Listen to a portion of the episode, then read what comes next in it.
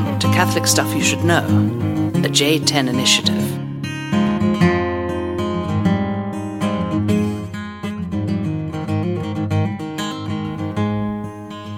Hey, welcome to the podcast, Father John, with Father Sean. my esteemed companion and colleague in Christ. We are drinking Lagunitas uh, Brewing Company, which I found in my little uh, apartment next to my office, and we don't know how old this beer is, but Well, it's definitely expired, but it tastes okay.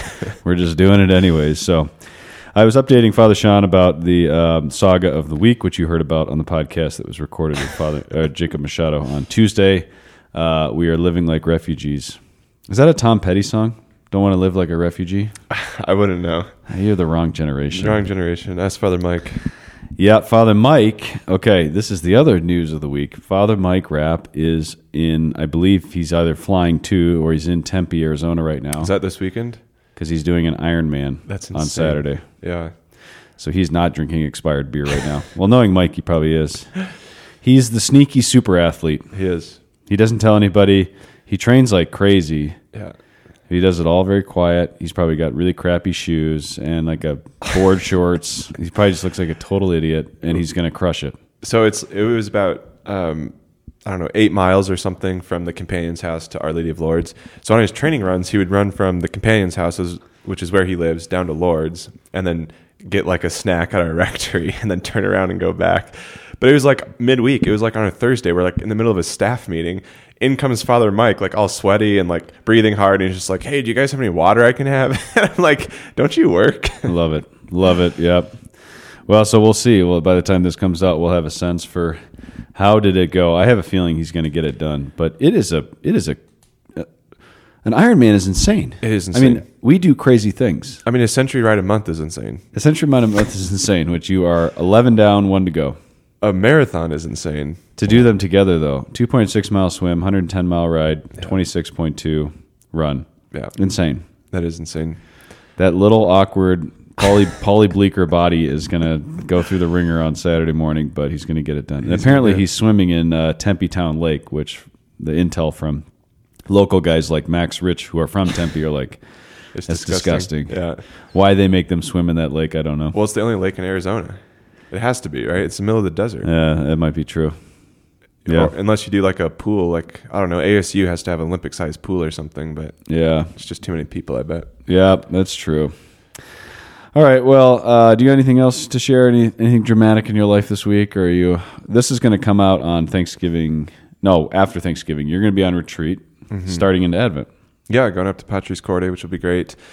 Um, life updates. I don't know. Just been chilling at the parish. Good things are happening. Uh, we had a beautiful night um, of what we call cul- cultura, where we always have a string quartet, and this year we had a four voice quartet as well. So a Schola Cantorum with the four string quartet. Carrie Floyd gave some excellent talks throughout the night, uh, just on reflections of what sacred art and music looks like, um, specifically with regards to Eucharistic hymns, the Eucharistic revival. So, um, Panis Angelicus, a couple different movements of that. Um, yeah, uh, hymns by Aquinas, um, the O Salutaris, the Tantum Ergo, they did, did and uh, just really, really powerful and good stuff. I I don't listen to classical music as much as I should, but when I do, I really do enjoy it. How much should you listen to classical music? Well, when you're competing with Gregory Alan Isakov, it's kind of hard to. I don't know. Uh, I mean, my pastor, Father Brian, he listens to it like daily. Every time I'm in the office, he's just blasting it from his office. That's all I hear. So you do listen to it a lot, actually, just secondhand. Touche. Yeah. It's like secondhand smoke. yeah. It's worse for you. Do you listen to classical music a lot? Not as much as I should. Uh. I just think it's a funny thing, like how much ought we to listen to it? You know, Mm-hmm. I think I get your point. Um, you know, I'm I'm like the opposite. I, I love music, so you you and I do too. Mostly listening to Isakov style stuff, but then like, you know, I do a Peloton ride and I get Dua Lipa stuck in my head for the next five days, and so it's like, oh, geez. So That's that'd be awesome. like Father Rapp style. That's So- right.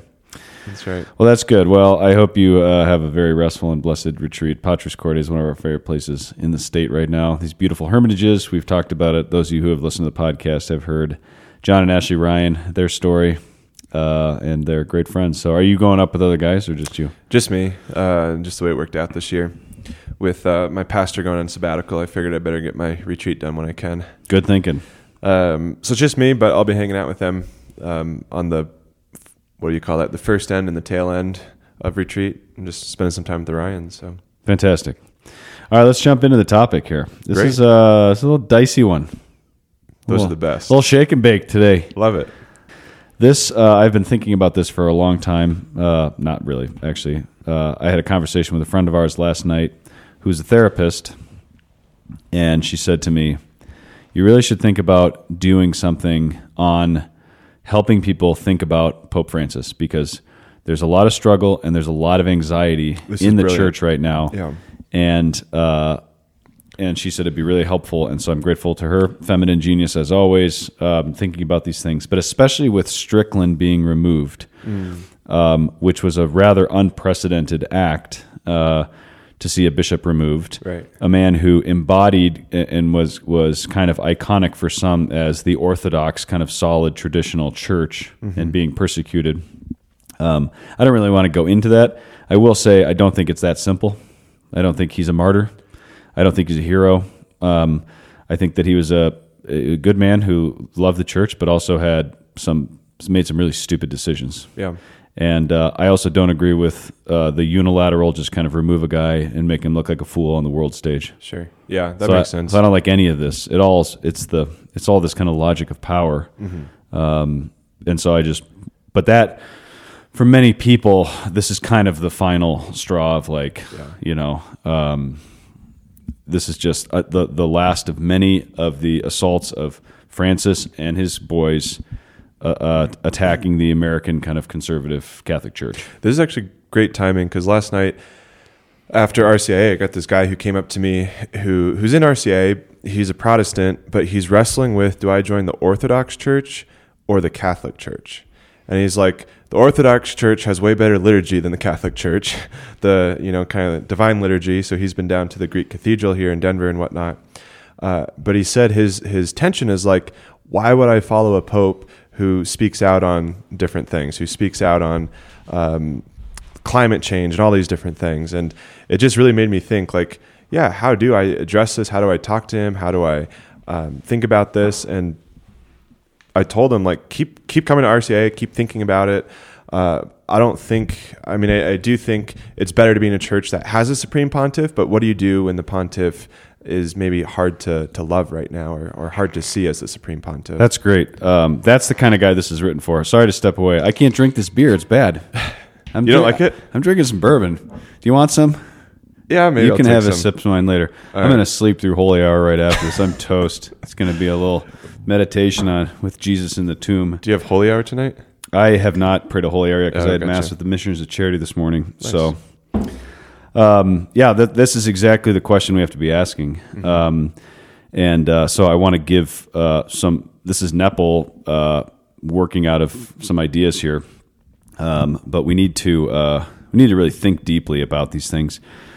And it's forcing us to ask the question of what is the papacy Mm-hmm. and what is the church in the world. So it's there's, there's a whole ecclesiological question, Right. and we can't just sit back on the laurels of a saint, a la John Paul II, And before him, right? It's right? like the last Paul the Sixth, a hundred years. John we've had all twenty third, saint popes. Pius the Tenth.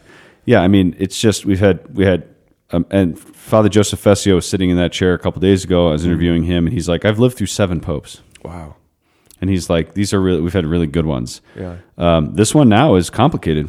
Yeah. It's a complicated moment. It is. And we have to have the confidence to at least give the principles to help people articulate so that they can find Jesus in the midst of the confusion Correct. and not be filled with anxiety and fear. Right. That's the hope. I also think uh, it's a modern day problem in the sense that if the Pope said something dumb in an airplane interview, or i.e., uh, walking along the Tiber interview, it would never have been broadcasted across the world because technology is so new. Like, printing press came out in the 15th century.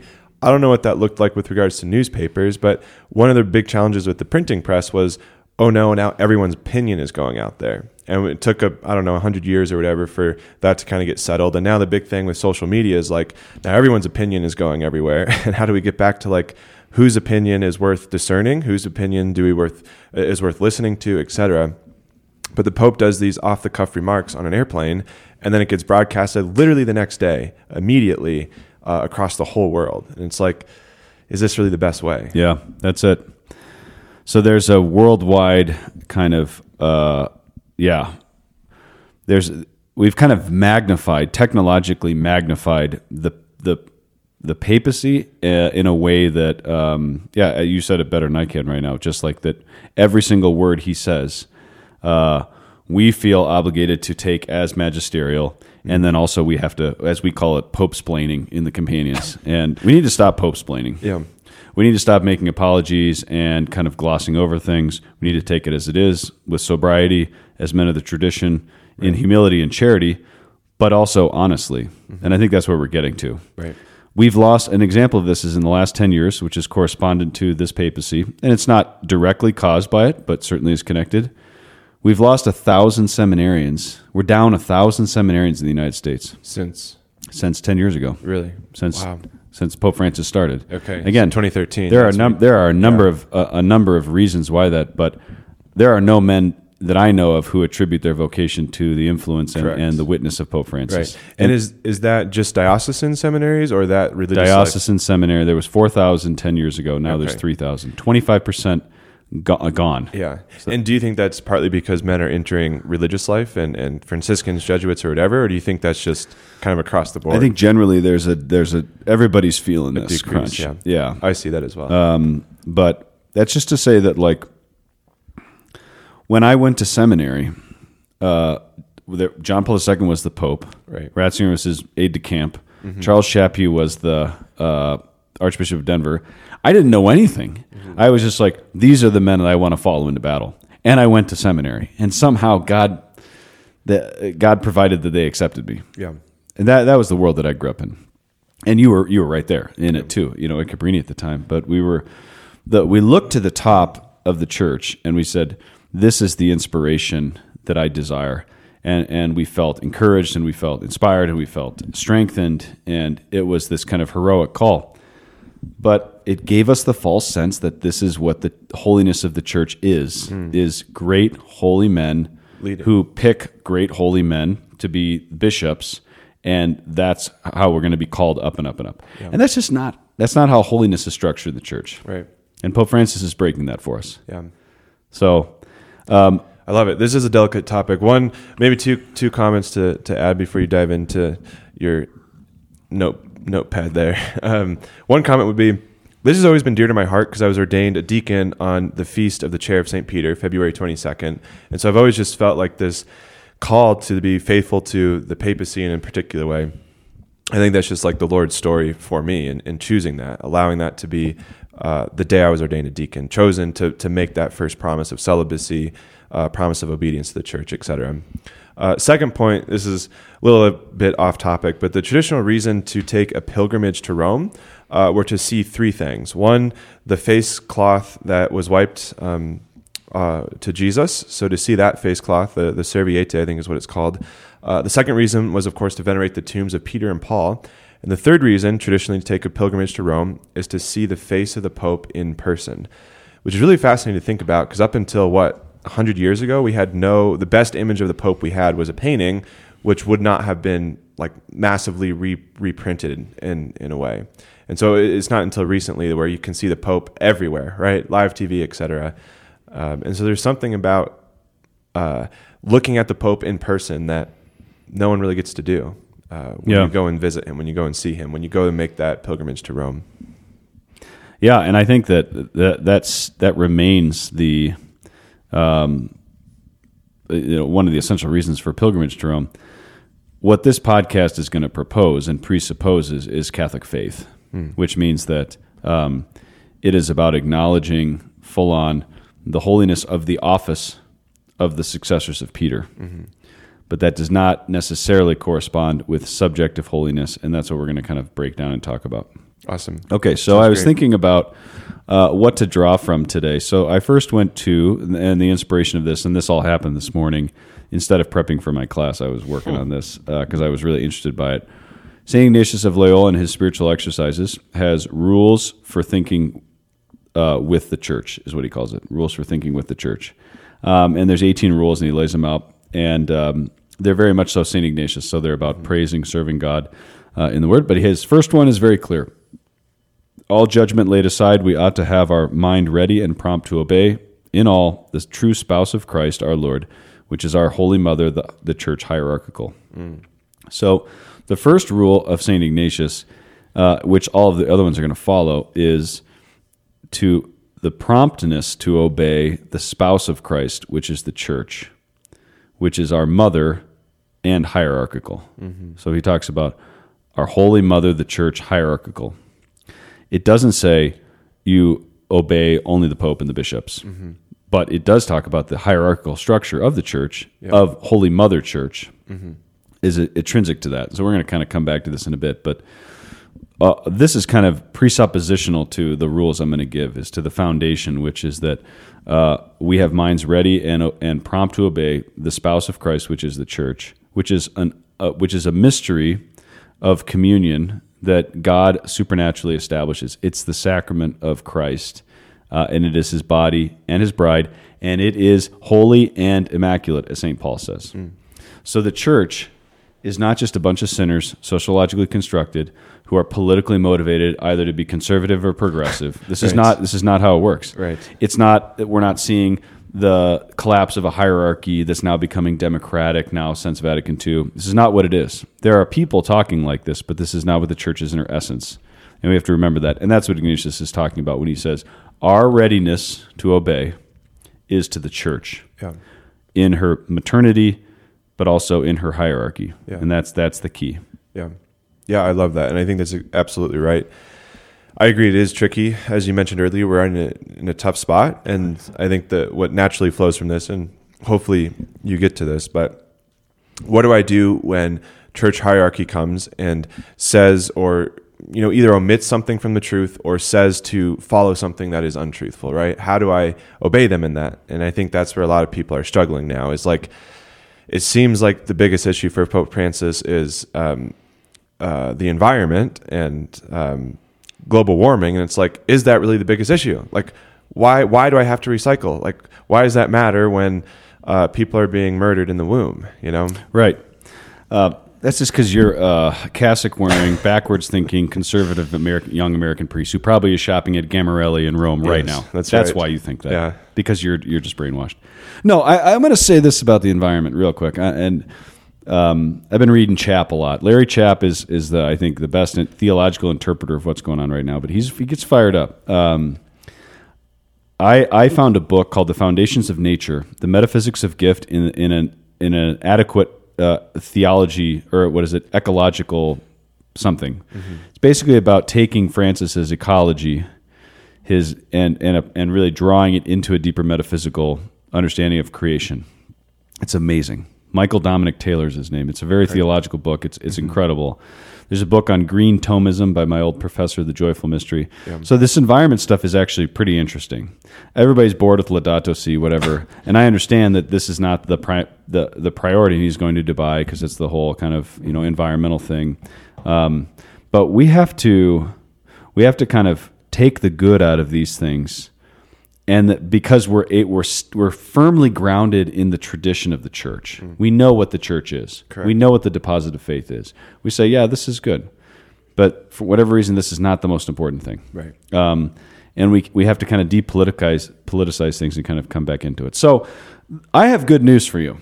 I know you're sad and confused because you're you're a phlegmatic melancholic, and Yes. more melancholic than you realize. But I have good news for you. let's hear it. In the year 1980, Hans Urs von Balthasar wrote a book that is freaking unbelievable, and I picked it off the shelf today and reread it this morning, or parts of it this morning. A short primer for unsettled laymen. Yes, Have you read this? I have not. you must read this. Okay, I I'm, I scrapped my the last part of my intro to theology course, and I was like, "You're reading this, but I'm not an unsettled layman. you're an unsettled cleric. clearly, you're an unsettled melancholic." This book is Balthasar writing 1980, um, and it's a it's a 130 page book, and it's it's him presenting theological ideas and the state of things, but helping us navigate it, and it's absolutely magnificent. And I've taken a couple of my favorite insights of his and organized them into five rules. Awesome, Does that sound good? sounds great. Number one, true obedience is critical. True criticism is obedient. All right. So I was thinking about this because our friend said, How do we be obedient and critical of the Pope? And I looked at the book and I said, Oh, look at that. Balthasar has a chapter called Critical Obedience. Yeah. We think of obedience, the obedience of a corpse. Mm. Like you just do what you're told. Right. If the Pope says it's going to snow today and it's sunny, it's like, well, uh, it's going to snow today. Or if the Pope says green is blue, then we have to believe green is blue. This is not how Yeah. Catholics think. That's also totally irrational and ridiculous to make that suggestion. But you don't have to agree intellectually with a superior in order to be obedient. Correct. You don't have to. You can't say things like Pope Francis isn't the Pope, Vatican II is in, invalid. You do that, you just went off the cliff. Right. All right, so you can't go off the cliff. You can't say I don't think he's the Pope, but you can be critical, and you have. But you have to know why are you saying that? Are you saying that because of your own political stance, or because of his perceived ideology, or what you've heard in the media? I was mm-hmm. talking to these high school girls, and they're like, "Well, Pope," and of course, it's all about morality, and I freaking hate talking about moral theology. I was like, "Can we talk about the Trinity?" And they're like, "Well, Pope Francis says that we can bless, you know, gay gay marriages," and I was like, "Did he say that? Did he actually say that? Where did you read that?" Of course, they haven't read it. They just heard that Yeah. from somebody. They didn't even see it. They just heard it from somebody in somewhere in the kind of technological echo chambers that they that they inhabit. TikTok. Yeah. So, what is the purpose of the papacy? Unify through clarification. Hmm. The Pope provides unity by clarity. Yeah. If you don't think Pope Francis is doing that, he's still the Pope. He still has an office and he has an authority, and God is using him. He might be not doing that well, and you can think that Yeah. and be obedient to him. That's a that's something I think people need to be free to say. How you exercise that. Mm-hmm. If you meet a family and you realize these kids are out of control in this house, mm-hmm. you're bad parents. Are you going to tell them you're bad parents? Are you going to get up at the pulpit and be like, these people are really bad parents? Are you going to start a blog and a podcast and be like, these people are just, I got to tell you about this family, like the Lynch family. They are just, the kids are out of control. The parents are just in the sauna all the time. This is my sibling, so I make Your fun of them brother-in-law. um, you're not going to publicly mock them because they're family. Right. You might you might say this is this is my judgment, this is my critique because criticism is not talking smack about people. It's not being negative. Crisis means to make a judgment. So if you know what the definition of a pope is, which is to uni- to cr- to create unity through clarification, and Pope Francis creates disunity and confusion by muddying the waters Correct. Yeah. then you're making an honest and sober judgment. What you do with that judgment is dictated by charity. And if you violate that, then you're accountable to God. Right. Yeah, absolutely. But I don't know. I yeah. You're you're confusing me a little bit here cuz um so we have to uh, I don't have to agree intellectually with a superior.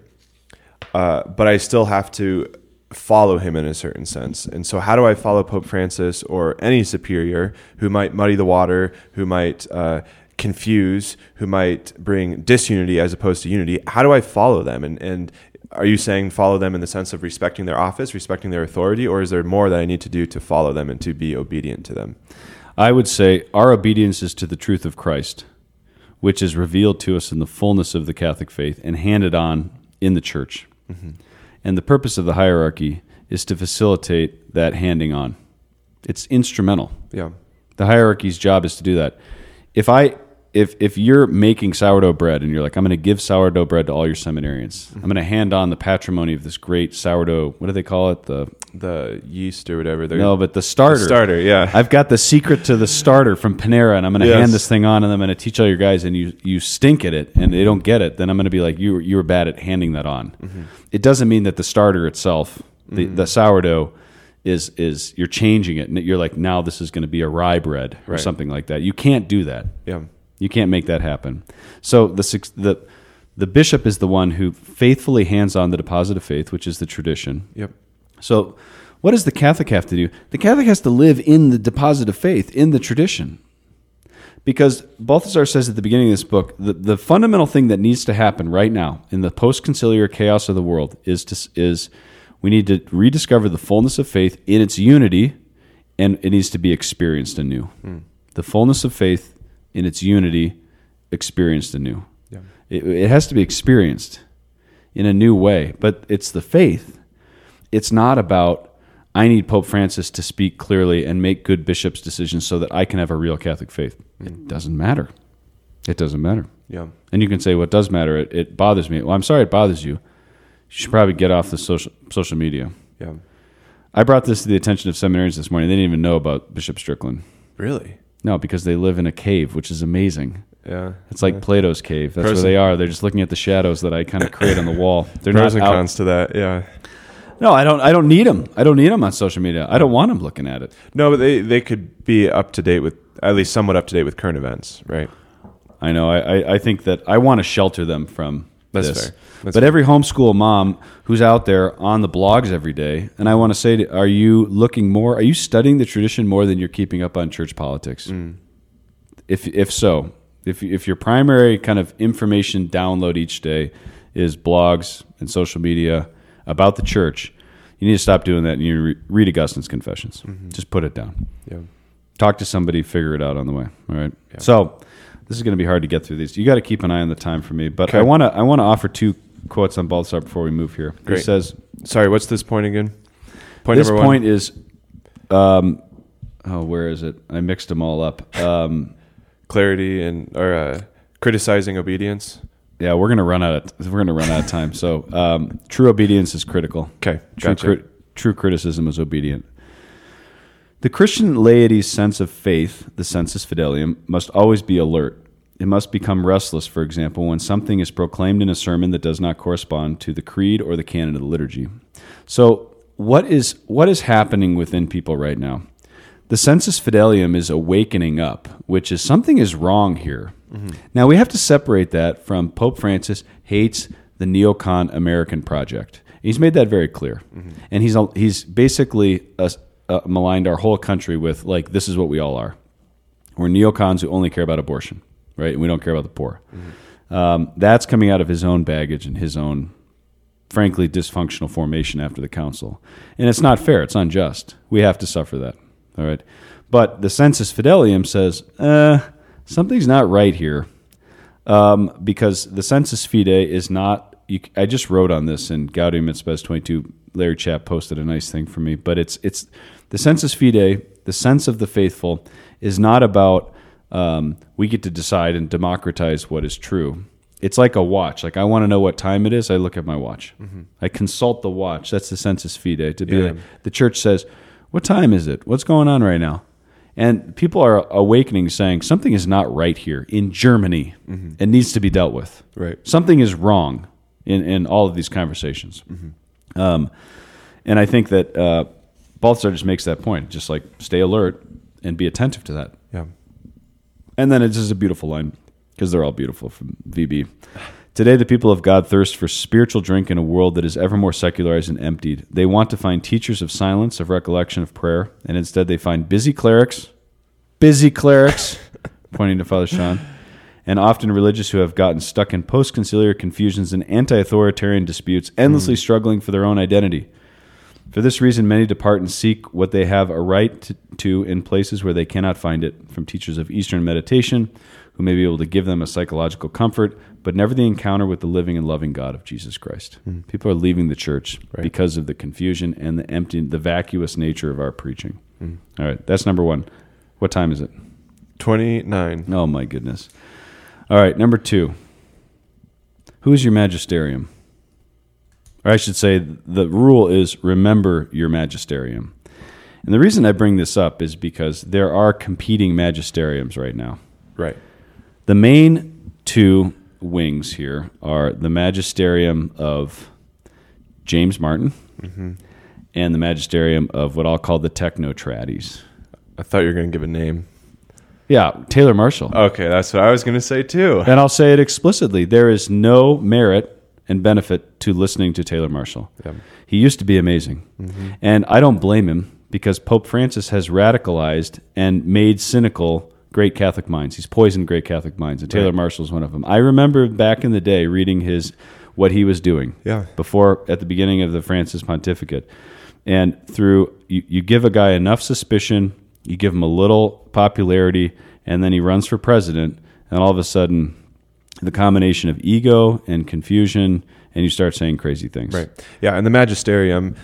The point is, remember your magi- remember the magisterium, who the magisterium is, as opposed to like I take what uh, Taylor Marshall says or um, James Martin, and I take that and I make I say this is truth. This is where the church needs to go. This is where the church is going, as opposed to thinking in line with Holy Mother Church and church hierarchical. Right. I'm really happy I have whiskey for this conversation. this is like the bourbon talk, but uh, so I'm interested in that. I think there's a there's a magisterium online. It's the techno tradies, and it's like people stop, stop, Yeah. figure out who the reliable sources are and stick to them. Right. The Pillar is the best journalistic source in the church that I know of in the United States. Agreed. They are mm-hmm. friends of ours. They're clear thinking. They're balanced. They're faithful.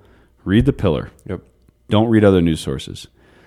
And then who is the best interpreter of the times? I think Larry Chapp, Gaudium et Spes 22, our buddy. Figure out who that is. Yeah. But you got to find the right people who are who are authentically Catholic and who are not going to extremes. And if you don't know, uh, and you can't, if if you don't, if you struggle to understand maybe Larry Chapp or someone uh, that you like, uh, ask a priest. Ask a priest if like you, you come across someone you really like. Like ask your pastor, hey, is this a good fit? Ask Right. us, email us. Like we're happy to give our input there. Absolutely, there are there are really good, thoughtful people out there um, who are doing a lot of work and a lot of writing on these things. But we have to be listening to the right people. I would just add one thought there, if I can. Uh, it's not just the magisterium of Taylor Marshall and James Martin. I think there's actually a third, uh, which is the magisterium of The Exorcist. Yes, right thank now, you. I was going to say that. um, which is these people who are just like, well, that my exorcist that I heard, or this person said this. Like, I need to have the traditional baptism because it has three exorcisms in it, as opposed to what this new Novus Ordo baptism has, right? And then we go back and thinking like more trad, more better. Uh, there's more genuflections in the trad mass, therefore it's better. Uh, and that's just not accurate. That's not helpful. And just because the exorcist says it, uh, isn't the magisterium, isn't the truth. Like, what's the mind of the church right now? What's the mind of of um, the magisterium leading us? Oh, I love it. Right And on. the magisterium is what interprets scripture and tradition. Forgive the rant. I'm going to continue this, but I had dinner with some friends recently. These are good friends, and these are really cat. These are great Catholics, but they were obviously in an anxious place because it was right on Halloween, and they were told by the exorcist, the, this magisterium of the exorcist, that w- witches curse Halloween candy. Mm-hmm. All right, so the candy's all cursed. So now the kids are eating cursed candy, and it's putting curses on them or whatever. Mm-hmm. And the only way you can do this is that you got to bless it with holy water. But it can't be any holy water, Yeah. Father Sean. Epiphany. Not your holy water. It's got to be extraordinary Latin rite with the special salt on the Feast of the Epiphany because that's Right. the only one that can undo curses. Let's insert Father Brian Larkin here. Get him going on this topic. We Believe lose I our minds. every night. It's insane. It's insane. I, we and these guys, people are listening to them, and it's causing it's causing a lot of problems. Right. Like right here in our local church. Mm-hmm. So be careful. Be careful what you feed your heart and your mind with, and ask yourself, who is your magisterium? Mm-hmm. Is it the magisterium of the exorcists who are who are supernaturalizing everything? Because exorcists always sensationalize. Right. I don't blame them. If I was in hand to hand combat with demons all day, I'd be I'd be we'd be sitting having beers and telling crazy stories. Totally. And that's why I'd be a terrible exorcist. And the magisterium of the technotrades of the the godless progressive left, like just it's over. Mm-hmm. Okay, it doesn't bear any good. Balthasar has two chapters on the office of unity, which we already kind of hit on, and then authority. And I just want to make one point about the authority of the magisterium. What is authority? Mm-hmm. Because authority with hierarchy, these these words are tossed out. Mm-hmm. So this is all bad. And Balthasar says this: In Christ, nature and behavior coincide. He is the Son of God and behaves as such. He speaks with and acts with divine power and authority, never merely to rule, but to serve, even where he shows himself as ruler to help others. And then Balthasar says, Auctoritas comes from agere, to further something in its growth. Hmm. Auth- Authority, the, the etymology of authority is to help something grow. Hmm. That's what authority does. The authority of a father is not this kind of patriarchal imposition on the woman and the children. It's to help the child flourish. Mm, that's really beautiful. The, the authority that you have as a priest with faculties in the archdiocese or me as the vice rector is to help growth. It's like fertilizer. That's what authority should be. It helps things to grow. We put water on soil. Yeah. Like we Which help is- things grow. Which is why the authority, right, a good priest, a good father, doesn't point to himself. A priest isn't about cult of personality. He's about go to Christ. I'm just watering the the seeds here, watering the soil, so that Christ can do the rest of the work. Right. So the crazy thing about the Catholic Church, which is a historical fact, is that God establishes his own authority in broken men, in apostles. So the authority of Jesus is established hierarchically in the apostolic college, and that's handed on through the succession of the apostles in the bishops. Now you're teaching RCIA, so you know authority is a big hang up for people. It is, But one of the things that we need to note too is that um, he says, Balthasar writes this the objective holiness of ecclesial authority demands a corresponding subjective holiness in order to reveal its true being. So, because authority comes from Christ, it carries an objective holiness to it. That's why when people call you Father Sean, they expect you to be holy, right? And if you do stupid things, uh, then they're going to be like, it, it's a countersign Right. Because you carry the office of Christ. You are supposed to be Christ. You carry his authority when you speak. But this is a very interesting insight. The objective holiness of ecclesial authority, of your office, of the papacy, whatever, demands a corresponding subjective holiness in order to reveal its true being. So, holiness, and this is why people hate and think that we're all um, hypocrites, which we are in some ways.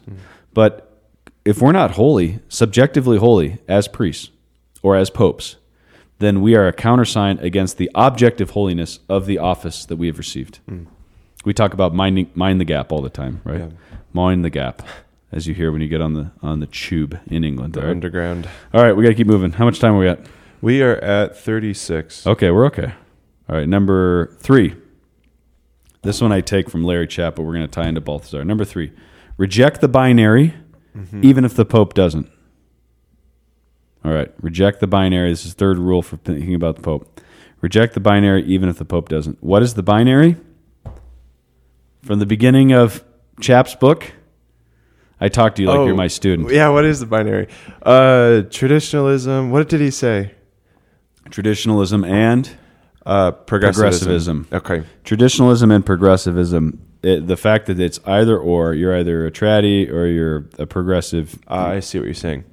Uh, so, you so binary being that there's only two options. There's two options. That you can either be progressive or you can be a traddy, but there's no other option. You got to Right. be one of the two. Right. And God knows that we're not going to be um, progressive because we don't want to follow the the James Martins of the world. So Right. therefore, the only thing left is to be rad trads. right Right. that's it yep So reject the binary. reject the That's binary not what we want. we don't want that so i i was uh um telling the guys they, they hear me say this all the time um traditionalism and progressivism when you when you set that chessboard and you're like we're going to play on this board what you're doing is you're setting a modern framework overlaying the truth of the faith which that is not that doesn't make any sense and an example of that like true people true christians who know themselves like Fessio who i interviewed who's gonna this is gonna come out a couple weeks later who's kind of a wild wild character Yeah. but Fessio only says the Novus Ordo in Latin. He basically demanded to do it ad orientem in our chapel, which I told him no because the rector's out of town and he would kill me. Right. Uh, but I'm like, sure, I'm all about it. Which he ends his homily by saying, "You men need to rise up and turn this chapel to the east." you know? And I was like, "This is amazing." Um, but Fessio also said De Lubac, Ratzinger, and von Balthasar, who he knew personally, mm. are going to be in a hundred years doctors of the church, like the Cappadocians of the fourth century. Wow. That is a powerful prophetic. So how do you where do you put Joe Fessio in a box? He likes von Balthasar, who's the arch heretic of the Vatican II era, according to whoever, and then but he's traddy, quote unquote, in terms of how he does liturgy. Yeah. He's a man of the tradition. Mm. He's also his own man, Right. and it shows that finding yourself in Christ leads to this. It, it, it explodes the boxes, you know, and and hopefully that's the experience. And so I just think reject the binary of progressivism and traditionalism. What I love, it's like what was Balthasar thinking about in 1980? The same things. He literally talks about progressivism Because it was post Vatican II. and he talks about traditionalism in this book. Yeah. He's he's talking about the situation we're in. I'm like, this is crazy. yeah. All right, do you have any thoughts on that?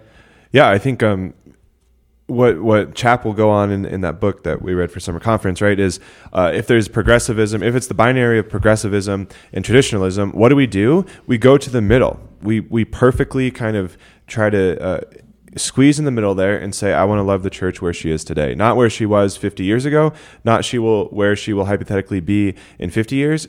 Uh, but where she is today, that's loving your bride. That's loving the church. That's uh, loving where she is today which means uh, we read the the right thinkers today, right? So Chapp's point is like read read the ressourcement thinkers, those who after Vatican II or even the 20th century, even before Vatican II, were saying love the church where she is today, Yeah. um, and that's what Chapp's doing. That's what we're trying to do. We're trying to love the church. This is the project of the companions, not to be uh, progressive, not to be trad trads, but to love the church now, where she is now. We freaking love you, Larry Chap. He used to listen, and now he's too popular. I Yeah. don't think I don't think he listens. We we've made him popular. We made him. We're the reason you made it, Larry. Uh, listen to this line from Ratzinger or from uh, von Balthasar. Tradi- this sums up what you were just saying. Traditionalism bases itself on forms that rest on no living theology and philosophy, and can, for this reason, claim no convincing validity today. They only convince the, those who are in the echo chamber of the radical traditionalist position. And I tell my guys all the time when I say traditionalist, I'm not talking about guys who like Catholics and like Latin. Right. I've got really normal, healthy, great guys mm-hmm. who love chant and who love Latin. Mm-hmm. It's not the problem. The problem is when you ideologically appropriate it because you have a weak identity, so you grasp for externals, and you want to you don't want to live in reality because it's messy and scary out there, mm-hmm. and so you run and pretend like you read the people who say thought ended in the in the 13th century and liturgy ended in the 16th century, Right. and that's where I'm going to live. Right. That's traditionalism. But really, it has no convincing validity today. Mm. And that's why we reject it as part of the binary. Mm. All right. Progressivism. Balthasar. The paradox of what is called progressivism is, in the course of the realization of the Enlightenment, has hereby become evident. It consists in the regression behind the correlation of the contents and the act of faith. So basically, what progressivism is, is the conquest of the Enlightenment over Catholic thinking. What is the Enlightenment? It's this kind of secularized, rationalistic approach to the world, which separate uh, which separates all these different. And he talks about um, liberalism here, enlightened and rationalists, and then he quotes uh, First John, which is interesting. He says, "Every progressive who does not remain in the teaching of Christ does not have God, because he dissolves Christ." And he quotes the Greek here for his translation. That's First John chapter four. Every progressive, pro agon, who does not remain in the teaching of Christ does not have God because he dissolves Christ. So this is the other side of the binary, which is uh, a much larger swath of the Catholic world. I think the traditionalist thing bothers us more. It agitates us more because it's our friends. Right. Because they leave your parish. Right. Because you don't have what do you call those stupid things? Communion patens or Communion patens. Yes. Because your stupid pastor is obstinate about arbitrary things Yes. like patens. right. I caught a host on a paten recently and I was like, these are helpful. Yeah. But for whatever reason, he's not going to do it. No, we're not going to do it. Okay. We're just talking smack now at this point. So, all right, we got two more to go. Ready? Let's finish it off. What's the timing? 43. Okay, this is uh, this is more kind of positive now. Okay, so when we think as Catholics, this is point number four. To think as a Catholic means to think as a Catholic. Kat holos means in the Greek Kataholos according to the whole. according to the whole. I'm so proud of my former students. I never taught you that. You learned that. But katolos means according to the whole. So if you want to think rightly about Francis, Pope Francis, you got to think about him according to the whole. And Balthasar says this only the whole is the name of this chapter in uh, The Unsettled Layman. It remains incomparable only if the figure of Jesus Christ is not cut into pieces. Cunning pretext for inventing, for breaking away various parts from this figure here and there. But the more fragmentary and supposedly plausible the figure becomes, the more unintelligible it becomes in reality. We have to ask ourselves is the way that I'm living out my spiritual life and thinking theologically fragmenting the faith? Have I isolated the Petrine and become obsessed with the the political dimension of the hierarchy or whatever, the humanity of it? Are you thinking kata holon? Are you thinking in light of the whole? That's the question. And part of it is we naturally limit to things that we want to control and obsess over, and we get our friends and we talk about this, um, and we have to constantly keep moving backwards, kind of moving out to the whole. And I think that this is Balthasar's whole thing. The fullness of faith needs to be experienced in its unity, in its unity. And we've lost a sense of unity. Mm-hmm. We've obsessed ourselves. We've we've equated the Petrine with the church. That the Pope is the church. He's the CEO. He runs the show. He redetermines what doctrine is, and he's really scary because he's saying ambiguous things and putting the wrong people in power. Right. So that freaks us out and causes anxiety. Hmm. And I think we have to say, no, to, to be a Catholic, to think about this as a Catholic, according to the whole, is to say, Petrine office is essential to the life of the church. It's really important. Yeah. It's really central, but it's not the church. Right. Yeah, and, and studying this in RCIA right now, the the connection scripturally here, of course, is uh, David is king, but David appoints a prime minister. Uh, that prime minister is meant to be seen like the Pope. Jesus is king, right? Kingdom. He comes as Messiah, which means Christ, which means king in a certain sense. Jesus the Nazarene, king of the Jews, as he was crucified as, with a crown of thorns. Uh, and he has to appoint a prime minister when he's gone to run his kingdom. And who's the prime minister? It's the Pope, right? So it's very scriptural. Isaiah, um, yeah, Isaiah chapter 22, all the way to Matthew 16, uh, the image of the keys of the kingdom. Uh, that's where the papacy comes from. It, it has a history. It has a, a historical context in the Old Testament it's fitting it makes sense and uh, that's where it fits in the wholeness of the story of salvation his uh, salvation history Well said. What's the Hebrew again? I forget. It's like all arbait or something like that Al Bait. I think it is the Al Bait albeit albeit in the gibera in the Gibera. That's the right. We're going to go there. That's our last one. Is the Gibera. Um, but the Al Bait, the Old Testament prefigurement of the prime minister of the king. This is what Peter is. That's that's really well said, and I think it's really helpful. Jesus Christ is the shepherd of the Catholic Church. Mm. He's the head of the church of the body. Jesus, Right. not Pope Francis. And I know it's scary and hard because the Pope has to make concrete the authority of Christ in the world, and he is Papa. We call him that. He's our he's our father. Um, and it doesn't feel very fatherly sometimes when you're a young Catholic and you're faithful. It feel in America, it feels like a lot of shame and a lot of confusion and you know a lot of frustration that comes from it. And uh, we're not going to condone that, um, but we have to say, what is God doing in the midst of a Francis pontificate, mm-hmm. which is making a mess? He's making a mess. And he said he was going to make a mess. This isn't slander. He actually planned to make a mess.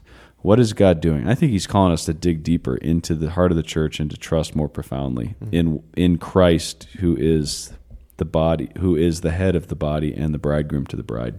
So it doesn't nullify or or downplay the, the hierarchy. But to my last point, which is going to sound just ad nauseum to you, you're going to be like, shocker. Mary is the church, Yep. and the church is Mary, which means that Mary is comprehensively the church, which envelops the apostolic office, which is a service and a function within the life of the church. Yeah. But Peter is not the church. Peter is not, when the church is founded in the incarnation, Peter's not there. When the church is uh, more deeply founded in the redemption, he's not there. He flees.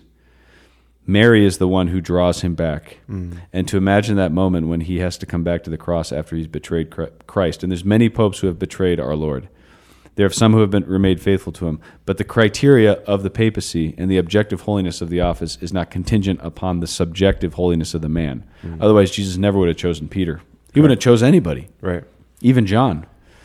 He would have chose Mary. He didn't choose Mary, and so we have to, as Balthasar says elsewhere, make a salutary relativization of the hierarchy. We got to locate it in the right place within the life of the church, and that means understand the Petrine within the larger holistic vision of the church, which is Mary.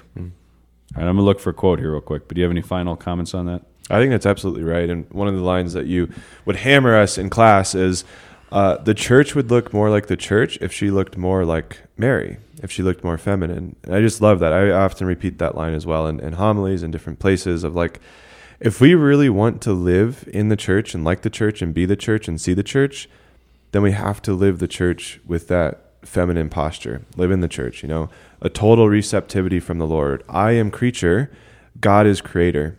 And that's where we stand. We stand in that posture to say, Lord, I don't know what you're doing right now. I don't know where you're taking the church, but I trust you. I Yeah. trust your divine providence that from the beginning of time, you knew you chose Francis to be Pope and you had picked this and you had chosen this and you knew this would cause chaos and, and confusion, but we trust that you're still guiding us. Okay, so this is what's interesting about this. Love what you just said. And this is I am going to wrap this up. We're kind of pulling this to the end here now. A lot of the people who are caught up in deep deep anxiety around Francis are women. Faithful women in the church. They're uns- they're deeply unsettled. This is this is not a short primer for unsettled laymen. This is a short primer for unsettled lay women right now. Is what Sure. what this podcast is. And I think the reason that our women are particularly unsettled by the Francis pontificate is because they're finding themselves in the power struggle of a masculinized technological and modern age. Hmm. That's the age we live in. And they're searching for the Marian. And we have to put her back at the heart of the church. We have to we have to point to Mary. And we have to think about Mary more deeply. Yeah. That's why everybody needs to buy a bride adorned Mary Church Perichoresis in modern Catholic theology and give it to all their friends. so That was that was shameless. Shameless plug. Here's a Balthasar line. He has this chapter called Mary Church Office. Someone who disregards the place of Mary in the history of salvation, as the church has come to know her in her prayer and contemplation, will pay the price in the long run. He will, he will sooner or later land in a feminism that demands the equality, which means, in practical terms, the identification of women and man. So we have to reassert the primacy of the feminine in the church right now. And the Francis, we can't look to Pope Francis to do that. Now, he's done some great things. He made Mary, Mother of the Church, a feast day. I'm all about that. I'm very happy. He elevated the feast of St. Mary Magdalene to, To a from a memorial to a feast. Yeah. Wonderful. There are many good things that are coming out of this pontificate. We don't need to deny that.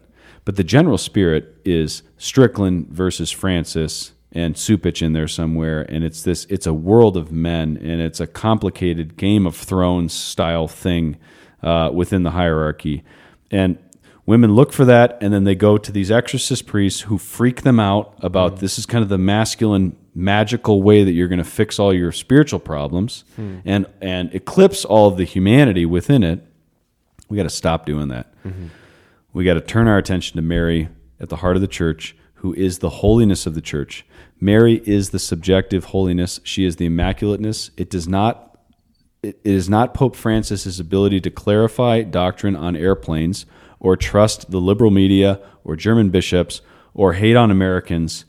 None of that actually matters in light of the ontological foundations of the church. What really matters is that Mary's immaculate conception allows her to make a total and perfect fiat, which is the t- which is the surrender that brings God into the world and is the foundation of the church. Hmm. And the Catholic act is Mary's fiat. Basta. Yeah. That's what it means to be Catholic. Hmm. And so what is needed is simultaneously the we have to draw out the depths of the church in Mary amidst of this kind of masculine again Game of Thrones chaos that's happening in the episcopacy right now and say we're going to make a Marian fiat in the midst of confusion. Mm-hmm. And as Joe Fessio said in that chair, he's like it could have been a lot worse. Go back to the 4th century when half of the bishops were Arian, Arian, yeah. and they denied the divinity of Christ. Right. There to study history is not only to cease to be Protestant, it's also to understand what Catholics are and should be. So get off the blogs, never listen to Taylor Marshall, read history, study theology, and become Marian. And we get out of the problems. How does that sound? I Good? think it sounds great. Can I ask a question? Yeah, yeah, yeah. This has been bugging me from point one. 54 minutes. But this is so uh, I'm trying to still wrap my head around point one of of uh, criticizing obedience or, or however you said it. critical obedience. critical obedience. And what I struggle with, um, so I, I agree with all the points, even that point for the most part, but I have the most problems. But points two through five, love it, 100% agree. Point number one, though, uh, critici- critical obedience. How do we criticize Francis then, or should we? Like, how do we as priests who pray for him every single day at Mass, Francis our Pope, Samuel our Bishop, how can I pray for him every day at Mass and then go out and and uh, like even release this podcast, for instance. Like, how, how do we stand men in the church, um, or sons of the church, I should say, daughters of the church, be faithful to the church as as we've talked about, but still be okay with saying Pope Francis is not doing a great job right now. He's muddying the waters. That's a that's a great question, and possibly the most qu- important question we've asked today. So it's a great kind of landing pad and, and end for our conversation. I'll, I'll just say this personally. When I read this section on critical obedience, I was uh, res- I, I was resistant to it because I don't want this in my seminary. Yeah, I realized that about myself. It was the first, and I was like, damn it. Because I don't want criticism. Right. Because I'm insecure. Yeah. Because I'm not confident in Christ. And because I don't have the trust. And I and my I think that I have to squash the criticism because I got to kind of assert the will. Um, there's two different ways to think about authority and to think about justice and action, to use power, so to speak. One is to assert power over things and get your will, which I can do now. I can I can make seminaries do X, Y, Z and assert my power and be above criticism. Or I can say it's really about sourcing our decisions in truth. Am I approaching a man and challenging something because the truth is outside of us and this is the reality? And he's doing the same for me.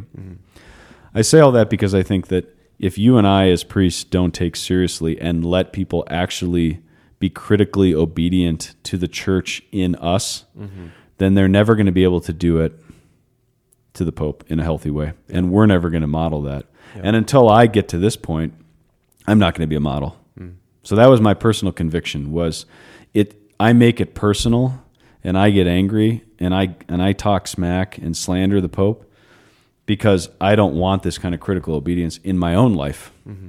as as a cleric. Yeah. And until until the clergy start to model that, the kind of humility and poverty that says, I'm open to this, and this is a this is intrinsically structural to the act of obedience itself because it's about Christ and not about us. yeah, Until we do that, I don't I don't think we're going to be able to actually help people to uh, appropriate the good in Francis, criticize the bad, but all in all, be drawn deeper into Christ. yeah. I think that makes a lot of sense.